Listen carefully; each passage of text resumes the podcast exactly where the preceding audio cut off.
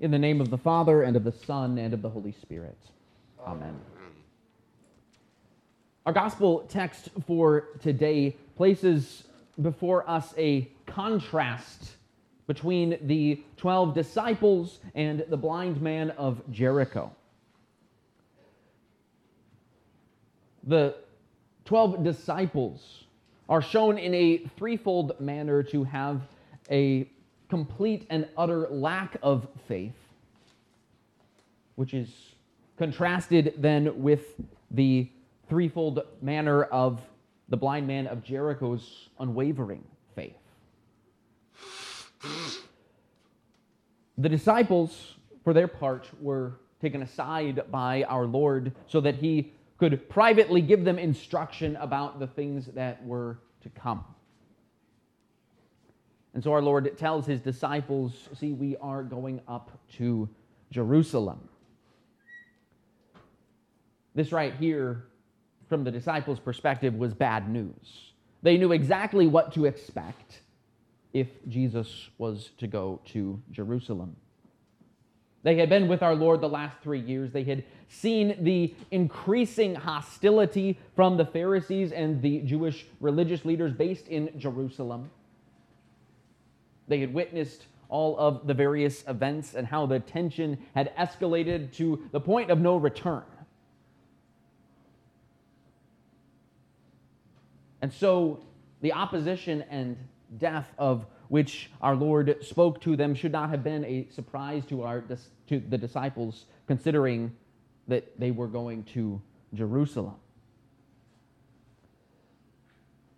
But the Lord gives them specifics of what will happen. He says that as they go up to Jerusalem or when they arrive there, he will be delivered to the Gentiles. He will be mocked and insulted and spit upon. He will be scourged and killed. To some extent, this is what the disciples would have expected in going up to Jerusalem. They should not have been surprised that these things happened. But our Lord is determined to go up to Jerusalem to the cross. But he also offers some surprising predictions of what will happen. To be fair, they shouldn't have been surprising to the disciples. They had been there and heard our Lord's words. They should have known that these things would not be in vain. But our Lord makes clear that in going to Jerusalem, in being delivered to the Gentiles, being mocked, insulted, spit upon, scourged, and killed, in doing these things, he will accomplish that which was prophesied in the scriptures. He is not going up to Jerusalem in vain. He is going for a purpose to assault sin, death, and the devil, and he will defeat them, as is evidenced by the resurrection on the third day that our Lord predicts. And so it probably shouldn't have been, but it it would have been a surprise, undoubtedly, to the disciples to learn that they were going to Jerusalem for the Lord to go to the cross, to accomplish the greatest and most complete and perfect act of love that the world had ever seen. It would have been surprising to the disciples had they heard what our Lord said. But they have no faith. Seeing, they do not see, and hearing, they do not understand. The gospel writer makes it quite clear. They understood none of these things. This saying was hidden from them, and they did not know the things which were spoken. This threefold manner of revealing the spiritual blindness of the disciples is not merely for emphasis it is to communicate to us the complete and utter lack of faith that the disciples possessed at this moment. They could not see the great love our Lord would demonstrate in Jerusalem upon the cross because they had no faith. This complete and utter lack of faith, of course, is contrasted with the blind man of Jericho. He was by the roadside begging, probably as was his custom. But then he hears. And as we know, faith comes by hearing. He hears that Jesus of Nazareth is coming, and he knows by faith that there is something more going on. This is not just a random man from Nazareth passing through Jericho. This is Jesus, the Messiah, the anointed one, the son of David. And so, in faith, this blind man of Jericho cries out to our Lord three times, demonstrating his faith Jesus, son of David, have mercy on me. And when the crowd around him tried to silence him, he cried out all the more, Son of David, have mercy on me. Finally, when our Lord turned to him and asked him what he desired, he cried out the third time, Lord, let me receive my sight. Now, this is the greatest of surprises because the one who cannot see sees. The one who cannot see hears and understands. For he has learned by faith who Jesus is. He knows by faith that Christ is his salvation, that he is going up to Jerusalem, but that he is also there for him.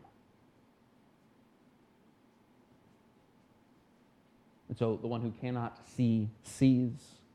And this blind man of Jericho teaches us of the centrality and the necessity of faith.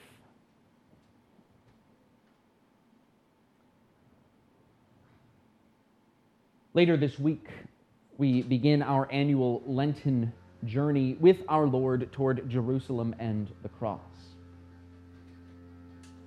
As Ash Wednesday comes and the Sundays of Lent pass by, and we gradually come closer and closer to Holy Week, we will come to hear the account of our Lord's triumphal entry into Jerusalem, his institution of the Lord's Supper. We will hear his passion account of his suffering and his death. As we soon begin our journey with our Lord toward Jerusalem and the cross, my friends, let us follow him. Let us make this journey in the spirit of the blind man of Jericho rather than in the spirit of the disciples. See, like the blind man of Jericho, we do not see the events of Holy Week with our eyes. We will not observe our Lord walking into Jerusalem with the palm branches waving. We will not see the institution of the Lord's Supper. We will not see his passion and death with our eyes, but we will hear. And by faith, we will understand the great love of our Lord, which was accomplished there, which brings to us salvation. For it is Holy Week toward which we are journeying. It is this week that is the most important thing in all of human history. Unless we lose sight of that, lest we lose sight of what matters most, St. Paul offers us wise words of warning at the conclusion of our epistle for today. Though faith, hope, and love abide, the greatest of these is love. Now, we, we who follow in the teaching, in the faith of the reformers, we who confess the solas, grace alone, faith alone, and scripture alone, we might expect Paul to say the greatest of these, faith, hope, and love, the greatest is faith. But that's not what he says.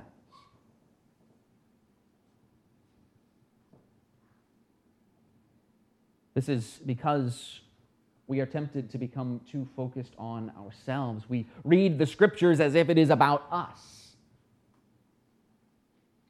But Paul's great love chapter in 1 Corinthians 13 is not about you. For who demonstrates a perfect love that suffers long and does not seek its own, but Christ. Who demonstrates a perfect love that is not provoked and thinks no evil other than Christ. Who demonstrates a perfect love that bears all things and endures all things, but Christ. Who demonstrates a perfect love that never ends, but Christ upon the cross. See, there is no greater sign of love than the cross, and there is no greater gift of love than the cross.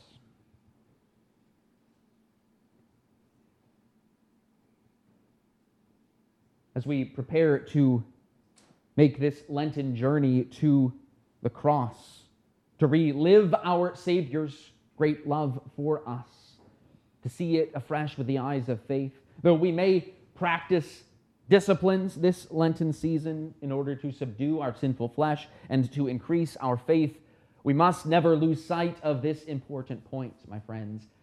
It is not about you. The Lenten season is all about our Lord Jesus Christ and the great love that he has for you. Now, don't misunderstand, your faith is absolutely necessary. Without faith, without a continual strengthening and growth in faith, you cannot be saved. But faith matters only because it receives the gift of Christ's love, because it receives the gift of salvation won for you upon the cross. This is why love is greater than faith. Faith has a role but love is greater because it is love that accomplished your salvation.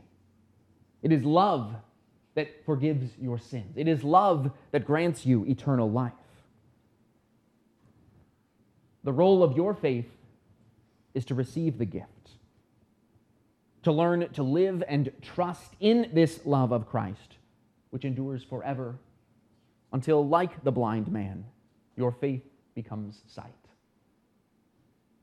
In Jesus' name, amen. The peace of God, which passes all understanding, keep your hearts and minds in Christ Jesus. Amen.